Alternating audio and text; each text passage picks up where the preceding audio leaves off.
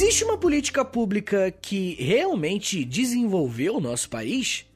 De que forma a vida de um político influencia na forma em que ele governa? Essas são apenas algumas das várias perguntas que podemos nos fazer quando estudamos mais a fundo a biografia e a trajetória política de Juscelino Kubitschek, o presidente conhecido por construir a capital Brasília. Esse é mais um episódio que pode ser inserido numa pequena série que eu comecei a fazer aqui a respeito dos presidentes do Brasil. Eu já tenho episódios sobre Getúlio, sobre Collor, sobre o Lula e agora sobre o JK.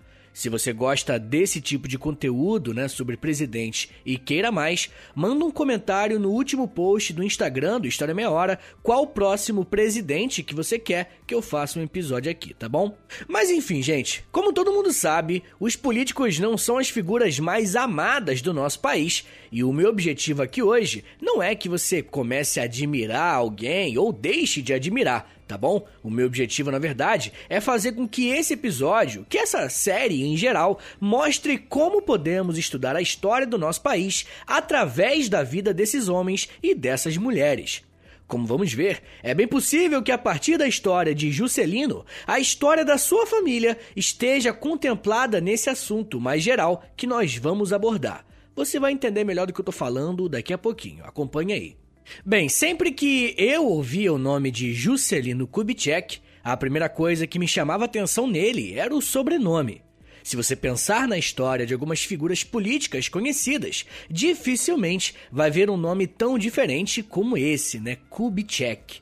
E isso acontece porque a história da sua família, da família de Juscelino, não começou exatamente no Brasil, e sim na Boêmia, uma região que pertencia ao antigo Império Austríaco quando seu bisavô, chamado Jan Nepomuk Kubitschek, decidiu sair do seu local de origem e ir para o Brasil no ano de 1835. O século XIX na história do Brasil é marcado pelo início de algumas ondas migratórias que o país incentivava para transformar o tipo de trabalhador por aqui. Conforme o movimento abolicionista crescia, aumentavam os fluxos de estrangeiros em terras brasileiras. O curioso e até revoltante é que parte desses estrangeiros receberam terras do governo para se assentarem e produzirem por aqui, coisa que a população africana nunca recebeu. Bom, mas essa benesse do Estado não chegou a atingir a família Kubitschek, que antes se escrevia K-U-B-I-C-E-K, né, Kubitschek ou algo do tipo, e depois passou a se chamar Kubitschek, né, como nós conhecemos, só depois de 1840, quando Jan, né, o bisavô do JK, apareceu pela primeira vez no censo da cidade mineira de Cerro. O bisavô de Juscelino teve uma vida bem simples aqui no Brasil. E um de seus três filhos até seguiu uma carreira política local, recebendo uma pequena influência na região. E diferentemente do que o nome estrangeiro parece indicar, a vida de JK foi bem simples, tá? O seu pai se chamava João César de Oliveira e era um caixoeiro viajante, ou seja, era um tipo de vendedor que percorria longas distâncias e até ia para outros estados tentar levar o sustento para sua casa. João era casado com Júlia Kubitschek e juntos tiveram três filhos. Juscelino Kubitschek de Oliveira nasceu na cidade de Diamantina, em Minas Gerais, no dia 12 de setembro de 1902. Se as coisas para a família Kubitschek sempre foram apertadas, isso só piorou a partir de 1904, ano em que o senhor João contraiu uma pneumonia que deu origem a uma tuberculose. Infelizmente, essa era uma doença muito comum naquele período, e pessoas que tinham uma boa condição financeira até tinham como ir para regiões mais serranas e mais amenas para tentar ter um alívio da doença. E como eu falei, né, a família de JK não tinha essas condições. O máximo que o senhor João conseguiu fazer foi morar por um tempo em uma casa separada da sua família para evitar que a doença contaminasse outras pessoas. Porém, infelizmente, no dia 10 de janeiro de 1905, o pai de Juscelino veio a falecer. E a senhora Júlia Kubitschek ficou com a responsabilidade de cuidar de seus filhos sozinha. Apesar de toda a dificuldade, Júlia conseguiu que os seus filhos cursassem a escola básica, e isso é algo que nem todos tinham acesso no começo do século XX. Juscelino, inclusive, até conseguiu entrar para um seminário diocesano para cumprir o ciclo básico até a sua adolescência. E assim que ele terminou o ensino básico, o Juscelino decidiu sair do seminário porque não iria seguir a carreira religiosa, e sim iria se dedicar a correr atrás do seu sonho, que era a medicina. Mas tinha um problema. Nem ele, nem a sua família tinham condições de mandá-lo para a capital Belo Horizonte e muito menos tinham condições de bancar um curso como de medicina, né? Muito caro. O jovem então começou a estudar sozinho e as coisas começaram a mudar para ele em 1921, quando ele tinha 19 anos, pois foi o ano que ele passou em um concurso para assumir a função de telegrafista. E caso você seja muito jovem e não saiba o que é isso, era uma forma de comunicação antes dos telefones e bem antes da internet. Com esse trabalho, Juscelino pôde se mudar para BH, para Belo Horizonte, e ter a oportunidade de prestar o vestibular para ingressar na Faculdade de Medicina. O que Juscelino ainda não sabia era que ir atrás do seu sonho de se tornar um médico o levaria para um caminho sem volta, que provavelmente custou a sua vida. Uma das coisas mais interessantes na história de JK e na história de milhões de brasileiros também, que nasceram em condições não tão favoráveis, é que o fator de mudança foi uma oportunidade relacionada à educação. Chegando em Belo Horizonte, Juscelino conseguiu passar no vestibular e entrou em 1922 para a Faculdade de Medicina de Belo Horizonte, onde conciliava a rotina de estudante com a de trabalhador com o telégrafo. Ele levou essa jornada dupla até o fim da faculdade em 1927, quando começou a ter algumas oportunidades de emprego na área da saúde e conseguiu se especializar em urologia. Foi através dessa especialização que Juscelino recebeu a oportunidade de continuar os seus estudos na Europa, mais especificamente na França. E uma vez entrando nesse mundo, se internacionalizando dessa forma, voltar ao Brasil seria voltar, mas com uma nova vida, uma vida completamente diferente. E eu digo isso porque nós sabemos como nosso país acaba privilegiando algumas profissões em comparação a outras. Só que enquanto estava em Paris, no ano de 1930, aconteceu uma coisa que mudou completamente os rumos da política nacional e, de certa forma, até a trajetória de Juscelino. Aconteceu por aqui a chamada Revolução de 1930, que colocou Getúlio Vargas na presidência do país. No mesmo ano que essa mudança política aconteceu, Juscelino voltou ao Brasil para abrir o seu consultório e para pedir a mão em casamento da sua namorada, a Sara. Esse período de instabilidade na vida de Juscelino não durou muito tempo. E dessa vez, a mudança em sua vida teve relação com a política, de uma forma mais ampla. Em março de 1931, Juscelino havia sido convidado pelo secretário de Justiça Gustavo Capanema para assumir o posto de capitão médico em um hospital militar.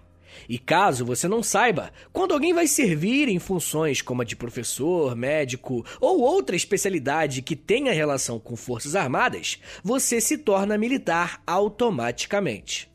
Na prática, então, Juscelino, a partir de 1931, tinha integrado o exército, mas exercendo a medicina. Essa informação é muito importante, porque em 1932 estourou no Brasil uma espécie de guerra civil, a chamada Revolução Constitucionalista de 1932. Caso você não saiba, esse foi um conflito entre o Estado de São Paulo que se levantou contra o presidente Getúlio Vargas. Minas Gerais, que é o estado de JK, prontamente apoiou Vargas e Juscelino foi chamado para servir como médico, cuidando dos feridos da guerra. E essa experiência foi tão marcante que em uma de suas autobiografias, Juscelino chegou a dizer, aspas, Nunca pude me esquecer daquele espetáculo. Começaram a descer feridos. Uns tinham a farda ensanguentada, mas ainda caminhavam. Outros gemiam, com a roupa estraçalhada, deixando ver ferimentos de estilhaços de granada nas partes expostas. Muitos deixavam-se levar, inertes, os braços caídos e a fisionomia contraída pela dor. Alguns já se encontravam em agonia. Fecha aspas. Bem, após a vitória das tropas de Vargas, Juscelino passou a receber um grande prestígio por seus serviços prestados e pela sua proximidade com algumas figuras políticas importantes da época. Essa proximidade ficou ainda mais clara quando Vargas nomeou o político Benedito Valadares para ser o novo governador do estado de Minas Gerais. Valadares, então, aproveitou a popularidade recente que o médico capitão estava usufruindo para convidá-lo para ser o seu chefe de gabinete, fazendo com que Juscelino Kubitschek entrasse pela primeira vez no ramo da política. Mesmo que no primeiro momento Juscelino tenha mostrado alguma resistência em largar a medicina para entrar na vida pública, no fim ele fez isso e mostrou também uma grande habilidade para comunicação, com um diálogo bastante surpreendente para um novato. O cargo de chefe de gabinete é muito importante, porque é essa pessoa que organiza a agenda do político. Mas, além disso, é essa pessoa encarregada de começar a fazer as negociações políticas, selar acordos e firmar parcerias. E foi exatamente nisso que Juscelino Kubitschek se saiu tão bem. E como vamos ver mais pra frente, essa será uma de suas maiores características enquanto governante do Brasil. Em 1934, Juscelino se filiou ao Partido Progressista em Minas Gerais para concorrer a uma vaga como deputado federal. E isso aconteceu, pois ele era um político bastante consolidado em Minas, mas esse novo cargo o levou para morar na capital do Brasil, na época, o Rio de Janeiro. A atuação de Juscelino como deputado não foi marcada por grandes projetos ou por uma presença grande no cenário nacional. Os especialistas explicam que durante o primeiro mandato, Juscelino investiu bastante tempo articulando alianças e estruturando seu partido para se fortalecer com o passar do tempo. Todo esse trabalho de base foi feito para, nas eleições de 1938, Juscelino e o seu partido apoiarem um candidato chamado José Américo. O problema, gente, é que essas eleições nem chegaram perto de serem realizadas, porque mais uma vez a história de Juscelino Kubitschek foi influenciada diretamente por alguma ação de Getúlio Vargas.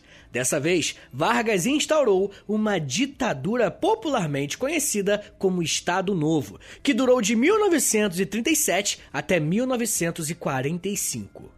Juscelino perdeu seu trabalho de consolidação do partido, perdeu a força política e perdeu também o seu cargo como deputado, pois o Congresso Nacional foi dissolvido a mando de Getúlio Vargas. Durante o período ditatorial, Juscelino voltou para sua cidade natal para retomar as suas atividades como médico. Esse distanciamento da política não durou tanto tempo quanto Juscelino gostaria, pois o interventor de Minas nomeou JK para ser o prefeito de Belo Horizonte, Juscelino recusou o convite, pois se colocou contrário ao regime ditador de Vargas. Mas o interventor não aceitou essa recusa e o colocou naquela posição de qualquer forma. O interessante é que, lendo algumas dessas biografias e livros de história sobre esse período, dá para notar que Juscelino realmente não estava interessado em voltar à vida política, mas foi obrigado a voltar. Bem, dessa vez, Juscelino decidiu que iria conciliar o trabalho de político com o de médico. E por isso chegou a alcançar o cargo de tenente-coronel médico da Polícia Militar de Minas Gerais.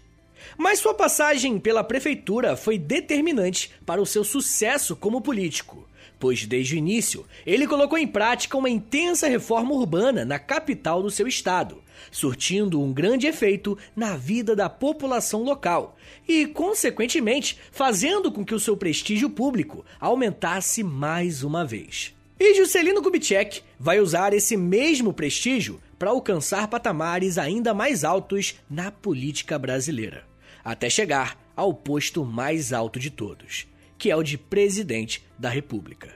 Eu ainda vou falar mais sobre como que isso tudo aconteceu e como ele se tornou um dos presidentes mais bem-sucedidos em sua passagem pelo poder.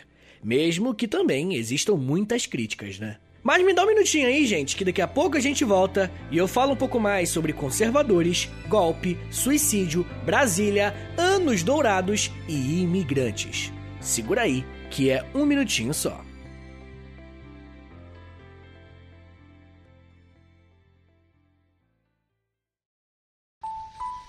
Eu sempre sonhei em poder viver de criação e de educação. E graças ao apoio de vocês lá no Apoia-se, isso se tornou realidade. Entre em apoia.se barra História em Meia Hora, que com 10, 20 ou 30 reais por mês, você não só contribui para esse trabalho continuar acontecendo, como também recebe recompensas exclusivas para os apoiadores. Com 10, você tem acesso a um podcast semanal exclusivo. Eu me aprofundo em um tema de um dos episódios da semana e envio diretamente para o seu e-mail através do Apoia-se. Já tem mais de 70 episódios por lá e você vai receber acesso a todos eles. Além do podcast exclusivo, com 20 reais, você também recebe acesso ao nosso Clube do Livro. Todo mês nós lemos um livro sobre história e conversamos no grupo do Telegram. E depois de 30 dias, fazemos uma call no Zoom para compartilharmos as nossas impressões. E com 30, além das recompensas anteriores, eu te adiciono no meu Amigos Próximos no Instagram, onde publico conteúdos diários com curiosidades históricas, tanto no arroba História em Meia Hora, quanto no arroba Prof. Vitor Soares. E se você tiver alguma dúvida sobre o apoio, é só entrar em contato comigo pelo e-mail historiaemmeiahora.gmail.com apoia.se barra História em Meia Hora. É apoia.se barra História em Meia Hora. Valeu, gente!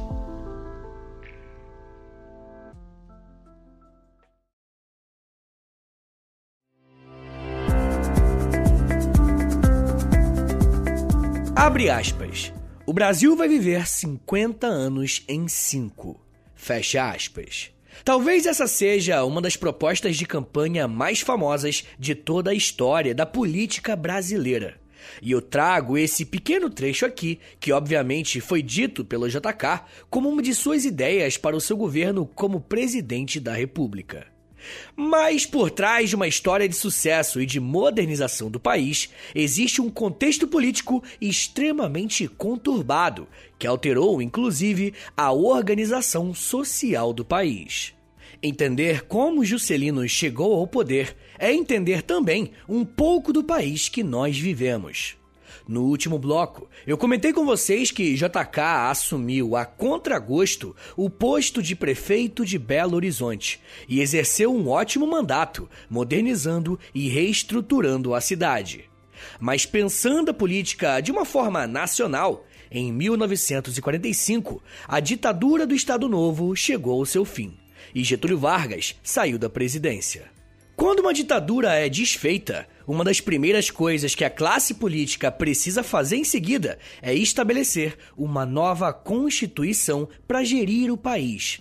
E quem escreve essa nova Constituição são os deputados eleitos para a Assembleia Constituinte. E Juscelino Kubitschek foi eleito como deputado federal em 45 pela segunda vez mas agora para integrar também essa comissão tão importante para o país. Diferentemente do primeiro mandato, agora Juscelino integrava o Partido Social Democrático, o PSD, partido que ele mesmo ajudou a fundar e a estruturar.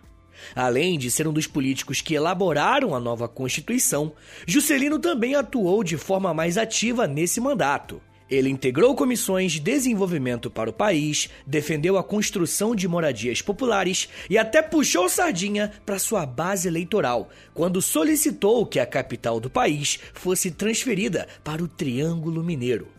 Foi como deputado que JK fez uma viagem bem importante para o norte do país com alguns outros políticos. Durante essa viagem, ele pôde ver com seus próprios olhos uma realidade triste, mas que é denunciada há muitas décadas: a diferença entre o interior e o litoral do Brasil. Se você já ouviu outros episódios do História Meia Hora, como por exemplo de Canudos, você vai se lembrar desse assunto. O Brasil sempre teve uma diferença gritante entre as grandes metrópoles, principalmente as do eixo sudoeste, em relação às outras áreas do país. Nessa viagem, Juscelino viu as belezas naturais, mas disse, aspas, se a beleza dos cenários me seduziu e deslumbrou, tive a oportunidade de viver, por outro lado, o drama daquelas populações deserdadas, perdidas nos desvãos de um território imenso e quase sem um vínculo afetivo com a capital da República. Fecha aspas. Sem dúvida, essa foi uma das viagens mais importantes para consolidar a forma de pensar e governar que JK assumiu a partir de então. Além disso, ele teve a oportunidade de visitar algumas cidades dos Estados Unidos que passaram por um intenso processo de industrialização, e ele tomou como uma verdade que o Brasil poderia ser próspero se passasse pelo mesmo processo de modernização. Em 1950, Juscelino foi escolhido pelo seu partido para disputar as eleições para o governo do estado de Minas Gerais e, ao vencer, tentou colocar em prática aquilo que ele viu fora do Brasil para ensaiar um projeto de industrialização nacional.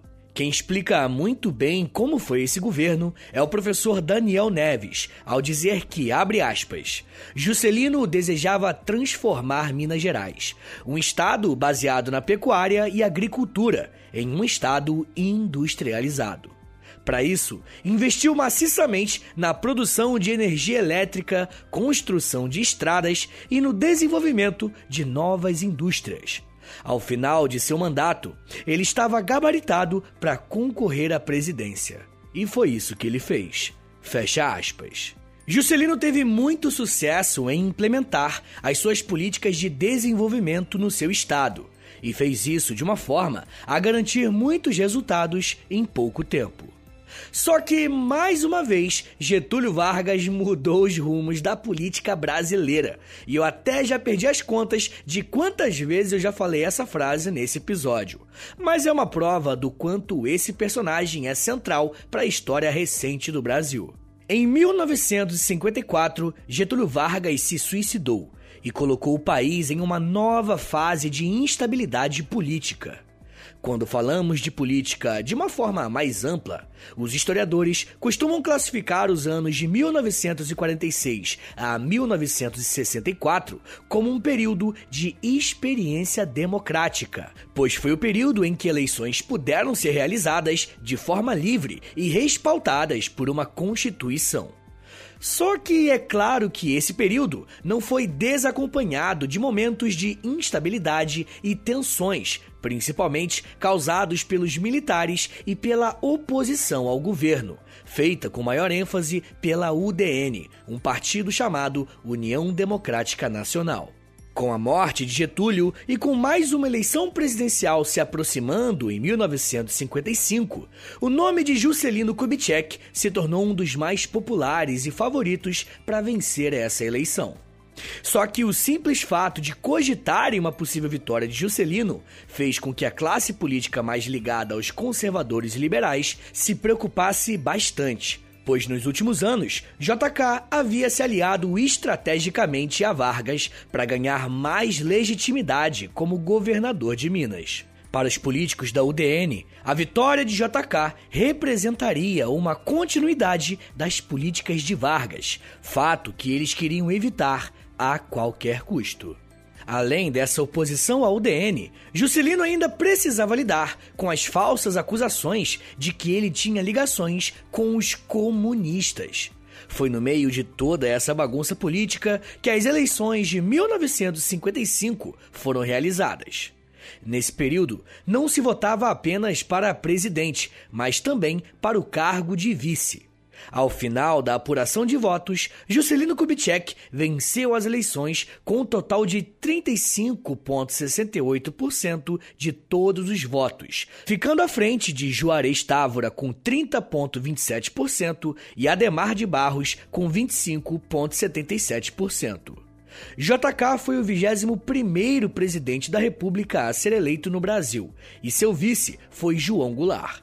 Porém, JK precisou lidar com um problema muito sério: uma tentativa de golpe de Estado. A preocupação de alguns setores da política em relação à continuidade de políticas varguistas era tão forte que a UDN, na figura de um político chamado Carlos Lacerda, arquitetou um golpe de Estado para impedir que JK fosse empossado como presidente. Olha só como as coisas estavam tensas e conturbadas, né? Essa tentativa de golpe só não foi bem sucedida porque o exército, na figura do ministro de guerra chamado Henrique Teixeira Lott, atuou como um legalista, ou seja, como alguém que iria cumprir a lei e a Constituição. Lott garantiu que Lacerda não tivesse sucesso e assim JK pôde assumir a cadeira da presidência.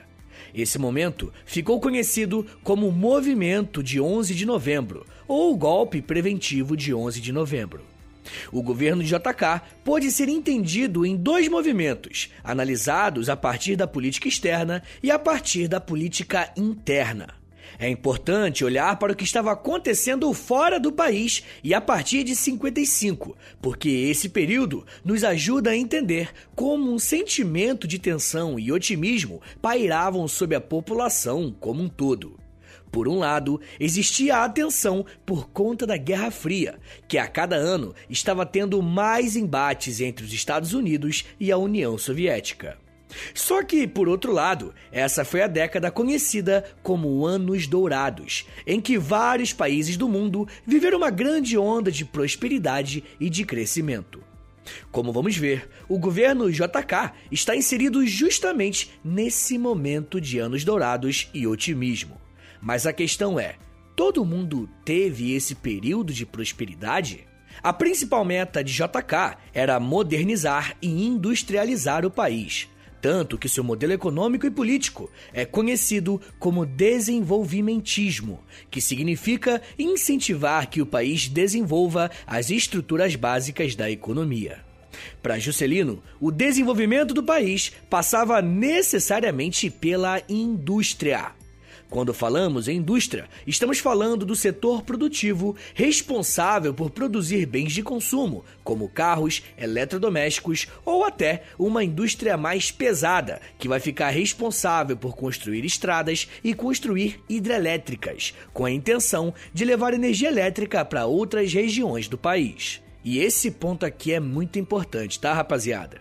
Você se lembra daquela viagem para a região norte que o JK fez quando ele ainda era um deputado? A política desenvolvimentista do seu governo vai visar levar esse desenvolvimento para todas as áreas do país, incluindo as mais distantes. Para tentar não ser mais um daqueles políticos que muito prometiam e pouco faziam, Juscelino decidiu organizar o seu governo a partir de um plano de metas. Esse plano econômico consistia na execução de 31 metas relacionadas ao transporte, saúde, indústria, energia e alimentação. Todas essas metas tinham que ser cumpridas em cinco anos, tempo que durava um mandato. E é daí que vem essa expressão 50 anos em 5. Como toda política pública, era necessário uma quantia enorme de dinheiro para financiar todas essas reformas. E Juscelino vai conseguir isso se aliando aos Estados Unidos em uma perspectiva internacional, posicionando o Brasil em um dos lados dentro da Guerra Fria. Essa parceria com os Estados Unidos vai fazer com que, além do crédito para financiar as obras, muitas empresas internacionais viessem para cá desfrutar desse período de desenvolvimento e de crescimento econômico. Provavelmente, o maior símbolo de todo esse desenvolvimento e reformas foi a construção da nova capital, Brasília. Uma mudança de capital já era algo desejado há muito tempo, mas foi JK quem conseguiu tirar esse plano do papel. A primeira função dessa cidade era mostrar a partir de sua arquitetura como aquele era um novo momento para o país, mais próspero e mais rico. E uma coisa importante, mas que pouca gente pensa nisso quando falamos de Brasília, é que quem a construiu foram pessoas vindas principalmente do norte e do nordeste brasileiro. Os chamados candangos construíram uma cidade inteira com suas próprias mãos. Mas quando Brasília ficou pronta, essas pessoas não puderam desfrutar de toda essa modernidade e dessa prosperidade que eles ajudaram a moldar. Esses imigrantes, ao terminarem o serviço, foram sendo alocados nas periferias da cidade, que se tornou uma das com padrão de vida mais alto do país. Isso nos ajuda a pensar também a pergunta que eu fiz a respeito se esse crescimento foi realmente para todo mundo. Quem fala um pouco sobre isso é a historiadora Vânia Maria Lozada Moreira, ao dizer que, abre aspas, a maior parte da população nacional, cerca de 70%, vivia em zonas rurais. Para aquela gente comum e simples, os anos JK foram mais cinzas do que dourados. Fecha aspas. Essa é uma dura realidade, mas é importante de ser falada. O Brasil cresceu sim, mas não foram todas as pessoas que conseguiram desfrutar desse avanço. Na verdade, foram bem menos da metade. É importante ter isso em mente. Bem, JK terminou seu governo em 1961 como um dos presidentes mais populares e eficientes da história da República Brasileira. Porém, o final da sua vida foi marcado por abstenções, silêncio e bastante mistério, tá? Assim que ele saiu da presidência, JK se elegeu como senador pelo estado de Goiás e viu em 64 acontecer mais um golpe de estado, desta vez contra o seu antigo vice, João Goulart. Alguns biógrafos dizem que JK não fez nenhum tipo de oposição contra o regime militar, que estava se instalando no poder, e acabou que não demorou para que isso se voltasse contra ele. Logo no início da ditadura, ele perdeu seus direitos políticos por 10 anos e só em seguida decidiu fazer parte de uma frente ampla de oposição, liderada por Carlos Lacerda. Olha que ironia, né? As famosas voltas que a Terra plana dá. Bem, em 1967, JK participou desse grupo, mas passou a ser monitorado de perto pelos militares até que a Frente Ampla fosse impedida de se reunir.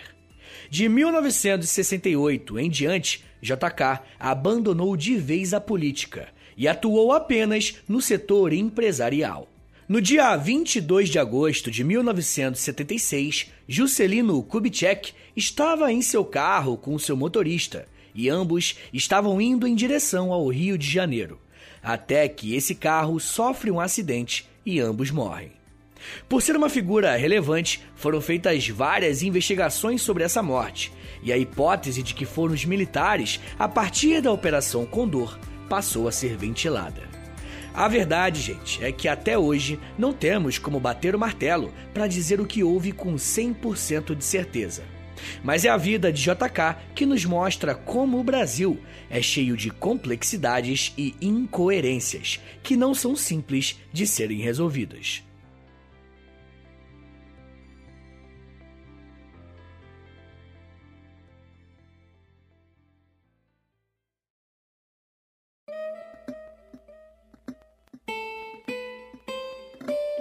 Senhores, muito obrigado por terem vindo até aqui. Meu nome é Vitor Soares, eu sou professor de História e você acabou de ouvir o História em Meia Hora. Esse tema é bem legal, ele é importante. Eu tentei trazer uma abordagem um pouco não usual, né? Do que a gente ouve sobre JK. Falei um pouquinho sobre a vida do cara, né? Eu espero que você tenha gostado, aprendido algo. E se você gostou, se você, pô, não sabia disso e tal, dá uma moralzinha aí, compartilha esse episódio, manda pra um amigo aí que você sabe que você conhece, que ele, pô, esse meu amigo aqui, ele gosta de história, vou mandar pra ele, tá ligado? Manda pra ele. Ou, se você quiser, fica o convite também para você compartilhar nos stories do Instagram. Se você compartilha lá, me marca arroba História em Meia Hora, ou você pode também postar no Twitter, e aí você me marca no arroba H30podcast. Rapaziada, não se esqueça, tá? Hoje em dia, lá no, no, no Spotify, se você estiver me ouvindo no Spotify, né? Você pode clicar em dar cinco estrelinhas, clicar no sininho e clicar em seguir, tá? Por favor, isso ajuda muito o meu trabalho. Mas a melhor forma de você ajudar o meu trabalho, na verdade, é assinando o Apoia-se, beleza? Não se esqueça esqueça, apoia.se barra História em Meia Hora, que você vai ter acesso a conteúdo exclusivo, clube do livro, tem acesso a conteúdo todo dia lá no Instagram. Cara, tem muita coisa mesmo. Dá uma passada no apoia.se barra História em Meia Hora, que aí você vai ter uma lista de né, conteúdos que você pode adquirir, dependendo do nível né, que você assinar lá o Apoia-se, tá bom? Mas olha só, o meu contato, se você quiser falar comigo, é historiaemmeiahora.gmail.com. Lembrando que esse contato também é meu Pix, tá? Então, se você quiser dar uma moralzinha aí para ajudar o tio a pagar as contas, você pode mandar um Pix aí em qualquer valor. Fica aí o convite, eu agradeço demais qualquer valor mesmo, tá bom? Mas rapaziada, não se esqueça também que eu tenho outros podcasts, como História pros Brother, que é um podcast de história, mas também é de humor, tá? É importante deixar isso claro, que ela é diferente, né? Outra pegada. E eu também faço podcast todas as sextas-feiras para a revista Aventuras na História, tá bom? Eu escrevo para eles, enfim, faço bastante coisa. Faz o seguinte, me segue nas redes sociais, é arroba no Twitter e no Instagram, que aí lá você vai me acompanhar, você vai ver tudo que eu faço, tá bom, gente? Então é isso, tá bom? Um beijo, até semana que vem e valeu!